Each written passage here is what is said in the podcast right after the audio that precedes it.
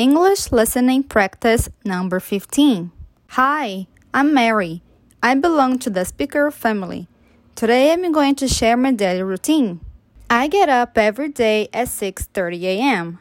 For breakfast, I eat a slice of carrot cake or a slice of cornbread and I drink a cup of tea. I like to watch the news during my breakfast to find out what's going on in the world. After breakfast, I meet with my crochet friends.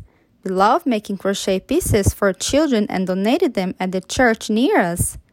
I usually come back home around 11 a.m. Then I prepare lunch for Mark and me. I have dinner with my husband Mark at 6:30 p.m. Then we watch TV shows and we go to bed around 9 p.m.